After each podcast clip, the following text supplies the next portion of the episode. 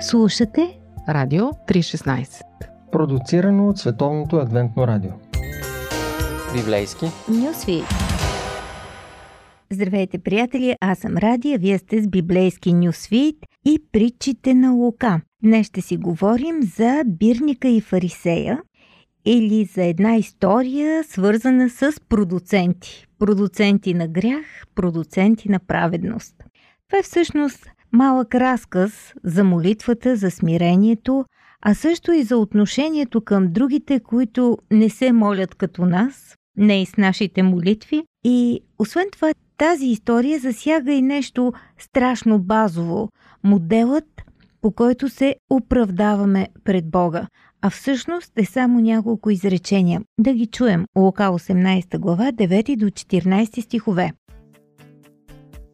На унези пък, които бяха уверени в себе си, че са праведни и презираха другите, каза следната притча. Двама мъже влязоха в храма да се помолят, единият фарисея, другият бирник. Фарисеят застана и се молеше така в себе си. Боже, благодаря ти, че не съм като другите хора. Грабители, неправедници, прелюбодейци или като този бирник – Постия два пъти в седмицата, давам десятък от всичко, което придобивам. А бирникът стоеше назад. Той не смееше дори да повдигне очи към небето, а се удреше в гърдите и казваше Боже, бъди милостив към мене, грешника. Казвам ви, продължава Исус, че този си отиде от дома оправдан повече отколкото онзи, защото всеки, който превъзнася себе си, ще бъде унизен, а който се смирява, ще бъде въздигнат. И така, тук имаме две визитки, две молитви, но да започнем с фарисеите. Ако не сте чели Новия Завет, предполагам, че все пак бихме имали и такива слушатели, които сега чуват тази история.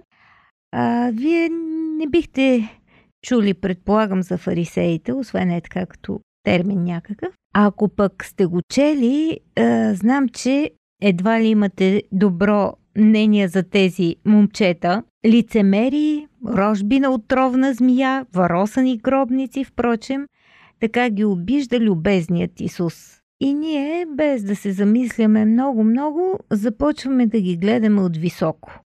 Като някакъв позорен пример. Обаче, те всъщност не са били еднородна маса хора. Освен това, за повечето от тях Исус е бил загадка и освен тези по-сурови сблъсъци, ние четем, че те му задават много въпроси, опитват се да го разберат.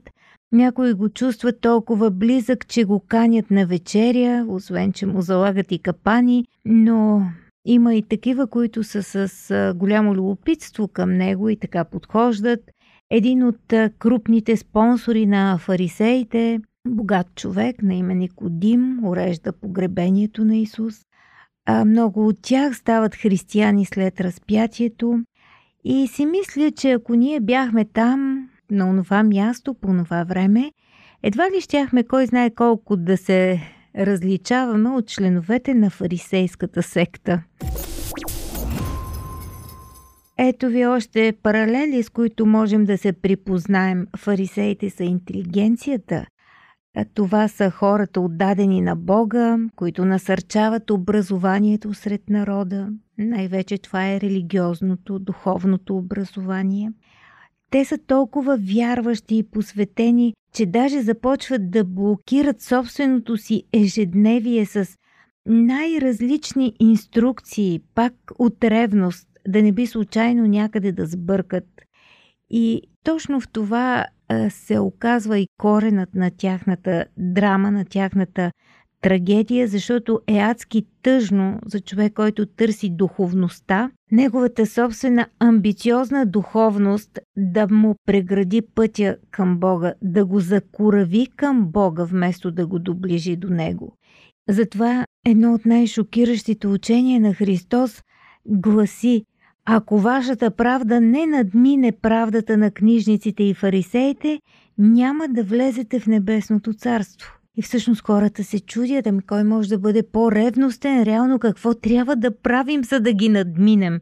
кой води по-богобоязлив живот от този елитен корпус моралисти, тези истински штурмоваци на вярата на Божието царство. И ето ви тук тази история, която ни показва така един образ, един образ, който може да се огледаме и ние. В храма влиза верният поклонник, пръв прекрачва фарисеят, може би леко самодоволен, че го гледат, че го забелязват, че вероятно коментират какви неща е свършил, какви добрини, какви дела на кого е помогнал. Съвестта му е чиста, той има ревност, която сякаш се препоръчва на Бога. Боже, колко много си направил за мен. Нещо от този сорт. Благословил си ме да бъда верен какъвто съм. Просто не мога да се нарадвам на себе си. Аз съм различен от другите, не съм като тях, не съм като тези мошенници, развратници, хората са лоши, такива са кръци, атеисти, а най-вече мерси много, че не съм като оня там, бирник, оная мърша. Хем работи за поробителите, хем и така личен рекет си прави, слага си в джоба. А аз съм си един такъв правоверен човек, постя регулярно, давам десятък от всичко и даже листенцата на Магданоза мога да изброя, за да не те ощетя.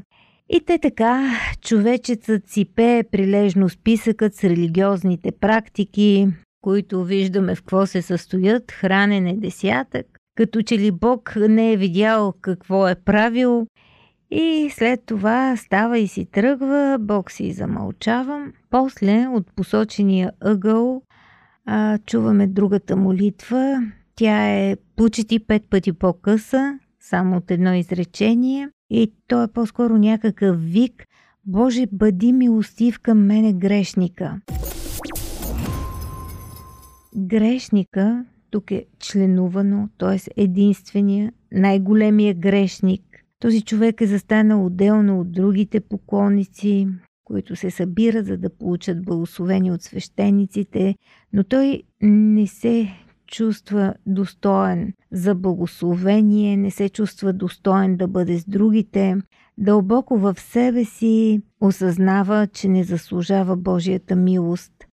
И всъщност ние наблюдаваме неговия драматизъм. Ние ставаме свидетели на един мъж, който вика и се бие в гърдите с тези думи. А в онази култура това до някъде е приемливо, по-скоро за жените е нормално, при мъжете почти не се случва или много рядко, в случай на изключителна скръп на някаква голяма мъка, когато ти можеш да се удреш гърдите публично. Но този човек е толкова погълнат от преживяването си, от молитвата си, че не се интересува нито как изглежда, нито кой го гледа, нито дали ще има някой познат и какво ще си помислят за него. Сега да си признаем и ние да видим някой, представете си в църквата, мъж да плаче, да се бие в гърдите и да се моли по този начин. Прости на мене грешника. Ами, доста ще се зачудите какво ли е направил този човек, че се държи по този начин.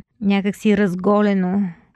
100% няма да е някой праведник, нали така? Но наистина този човек не го е грижа какво ще си помислите, защото той е съкрушен. И тази съкрушеност е толкова силна, че бирника изважда навън всичко, което му е отвътре. И Бог го чува. Исус прави коментар, че доволният от себе си си е тръгнал осъден, а съкрушеният оправдан.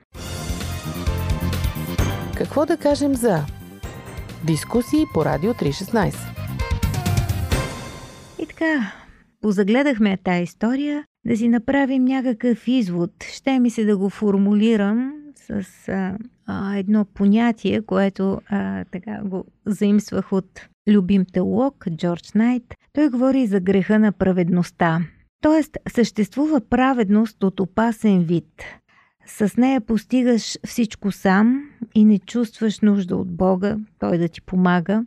Както се казва, храниш се добре, с правилните неща, може би по-обрано, въздържа се, постиш, преброил си гьозома и магданоза, в какъвто и вид да е а, това. И верно, всичко ти е окей. Бог не оспорва това, което си направил, нито го прави на фарисея. Но подобно самодоволство всъщност ни прави дебелокожи към Бога. С закоравелия грешник може да се направи нещо. Той може да се струши на парчета. Но какво може да се направи с един хлъзгав светия? Пита един автор, който е така много красноречив, Форсайт. Един хлъзгав светия, който се е тапицирал от всякъде и се е потопил в удобната си религия. Кожата му е надебеляла, станала е непробиваема от тежките изпитания. Има ли нещо по-удобно, по-егоистично и по-безнадежно от това? Когато религията се изврати, всъщност тя се превръща в една корава, външна черупка, която дори Божията благодат не може да пробие. Следващото изкривяване, което забелязваме в молитвата и колко е точен Исус, когато с няколко изречения описва цялата тази болест, греха на праведността, освен това да се хвалим с някакви духовни постижения, е това да критикуваме. Защото когато изпаднем в това състояние, нашата визия се изкривява. Ние виждаме другите като грешници, а себе си като едва ли не светци, добри хора. Ако думите ни съдържат повече критика, отколкото положителни думи, а, ето това е едно сигурно доказателство, че сме станали фарисеи.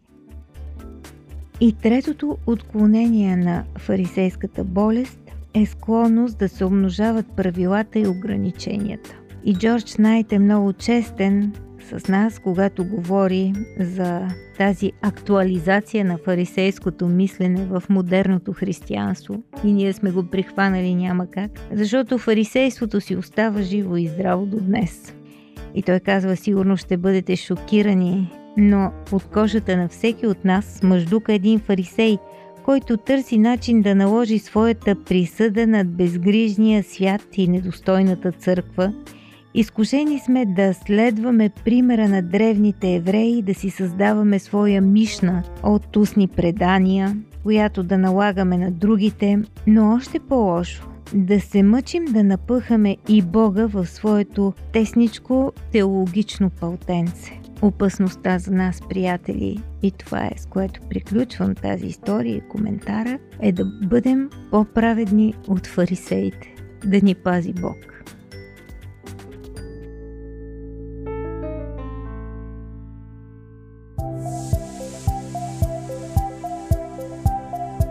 Слушате Радио 316 Продуцирано от Световното адвентно радио Сайт 3-16.bg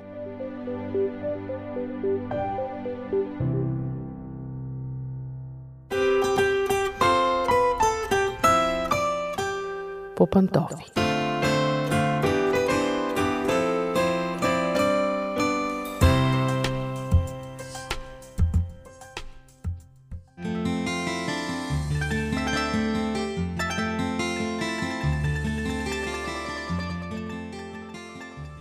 Здравейте, уважаеми слушатели! Аз съм Мира. Започва нашето предаване по пантофи. Не знам дали си спомнете онази руска поговорка, която задава въпроса всички момичета са добри, откъде се вземат лошите жени.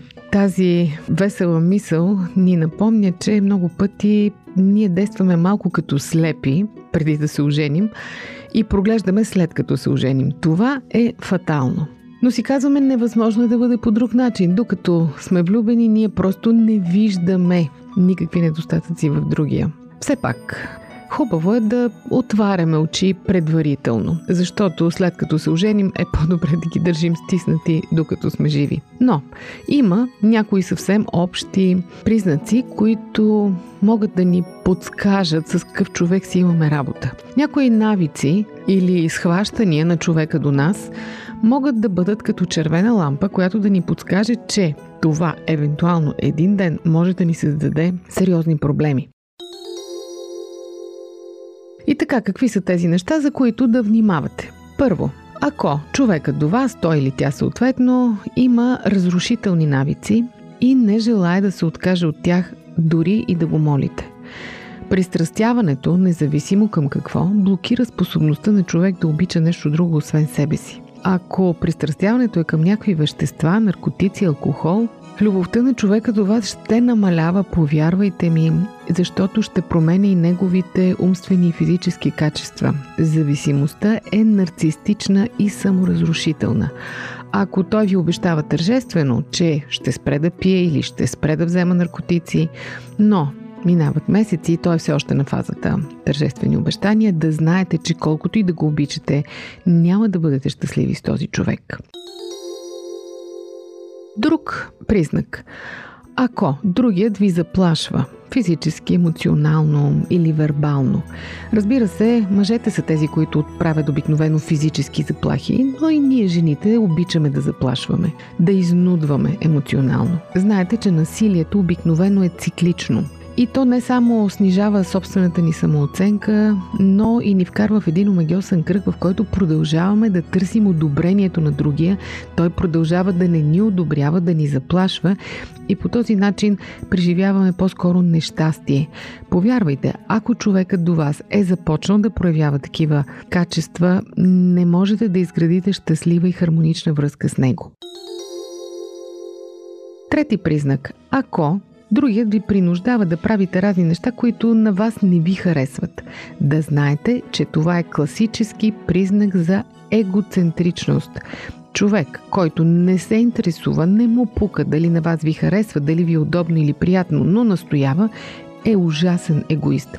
За него вие сте предмет, нещо като донор на хубави преживявания – и трябва много да внимавате. Това е ужасен капан, защото в една връзка, когато само единият взема, а другият дава, не може да съществува дълго или най-малкото не може да съществува щастливо. Стига се до разрушение. Четвърти признак. Ако другият постоянно ви лъже, макар и за дребни неща, или просто не си удържа на думата, не си изпълнява обещанията.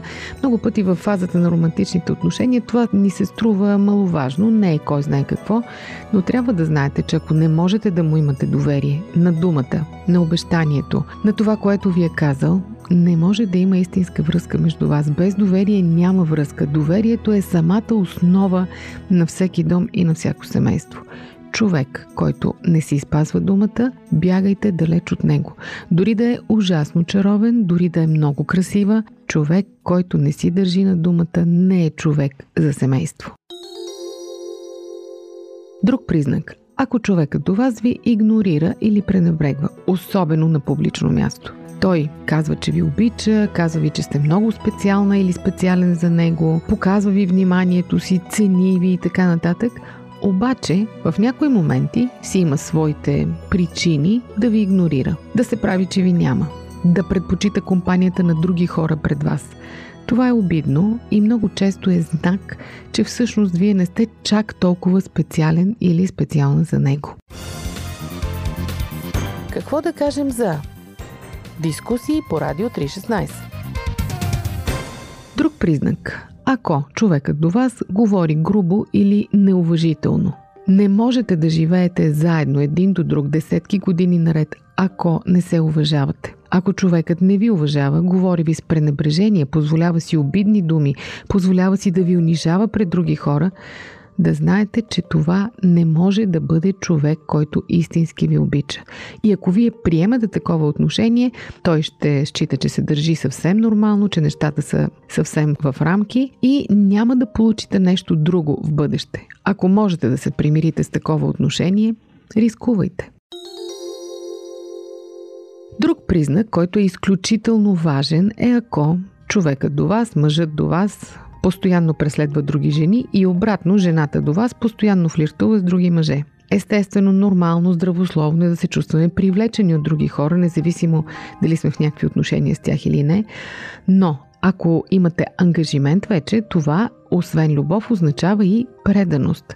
Ако той казва, че ви обича и в същото време не спира да флиртува с други, ако намира причини да се интересува от други, да знаете, че това не е истинска любов.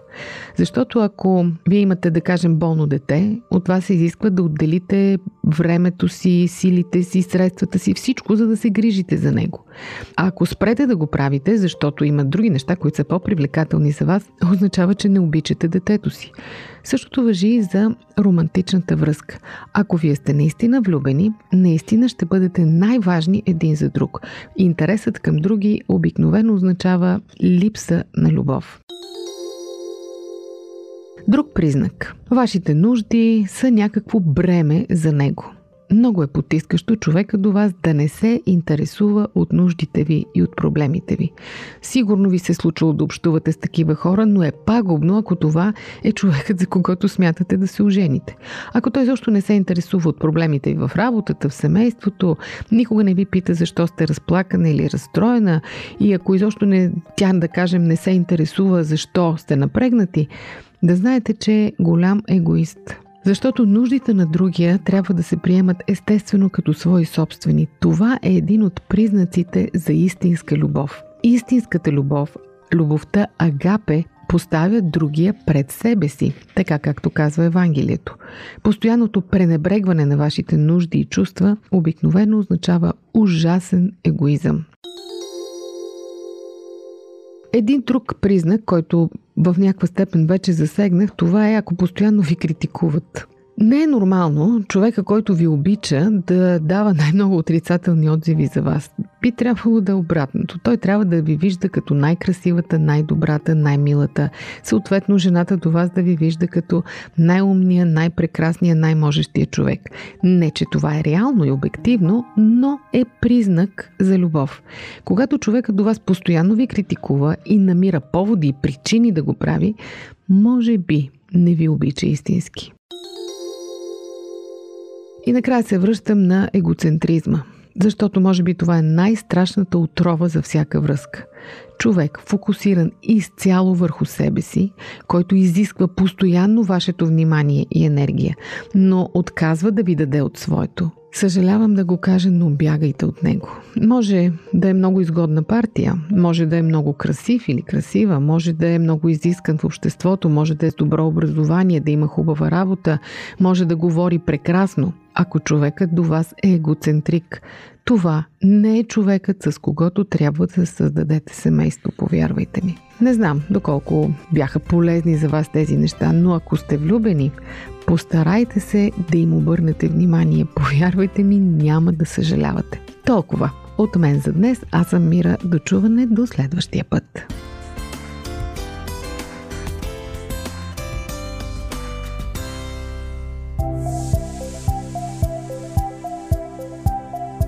Радио 316 Продуцирано от Световното адвентно радио. Сайт 3-16.bg